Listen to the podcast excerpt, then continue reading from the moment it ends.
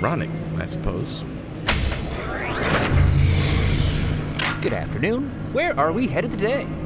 Uh, could you take me up to deck uh, 12, please? No, 12 yet. Uh, doing some shopping? No, no, um, I'm meeting up with my research team. We're giving a talk on Old Earth Media, the Nemirian Forum at 6 o'clock.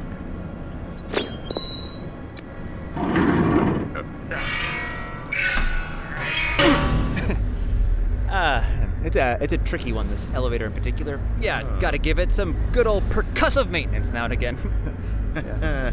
you're not, you're not gonna kill me in this thing, are you? no, no, no, no, no, no. The HMR Starship Marigold has some of the finest interior civilian transport systems that money can buy, and you are in the best of care with none other than William H. Pendle, hmm. veteran elevator operator of 22 years, operating this one for you. Well, you see, I was just listening to this old audio play in MP3 format, if you can believe it, from the 21st century about a whole bunch of people who die in elevators. I figured the universe would have to have a pretty sick sense of humor to kill me in one right after that. Ah, yeah, yeah. Uh, oh, the old audio plays. Uh, my Yes. grandfather was kind of into those things back in the days. They, they were the ones that did dramatic retellings of sort of famous criminal cases, right? I think there were one or two like that. This was a fiction anthology series called Someone Dies in This Elevator. Uh, kind of spoiling the ending there, wouldn't you say? Well, yes and no. They called it spoiler driven anthology series. You knew the end result going into it, but the writers got you there a different way each time. Might be an elevator accident or a murder that just happens in the elevator. Interesting. Uh, and you said this was the 21st century. Early 21st, really. Uh, back when they still called most audio plays podcasts. Or podcasts? I think it was podcasts. It premiered in 2021, but they still have the old website up somehow. Well, I assure you, there will be nobody dying in any elevator on this ship, whether by mechanical means or nefarious crimes. Everyone's got to take the elevator at some point, whether you're a service worker or an intergalactic business executive. Need to have them all safe as can be. I bet even superheroes took the elevator back when that was a fad. I'm sure they did.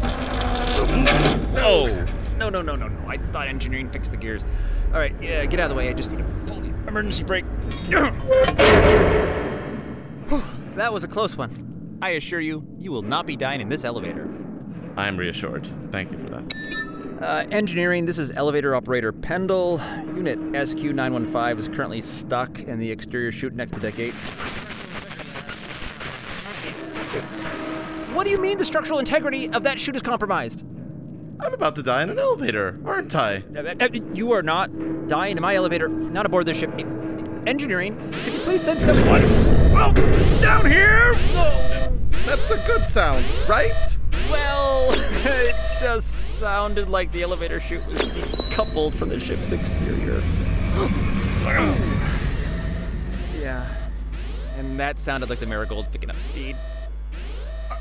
Are, are you telling me we're floating in an untethered elevator car in the middle of space while our ship flies away? I, uh, I believe that's exactly what I'm saying. Oh, great. I don't believe it. We're gonna die in this elevator. Yeah, seems so.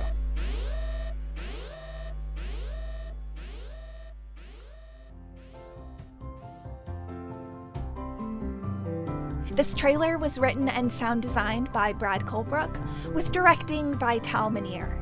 The podcast historian was Gabriel Urbina, and the elevator operator was Fred Greenhalgh.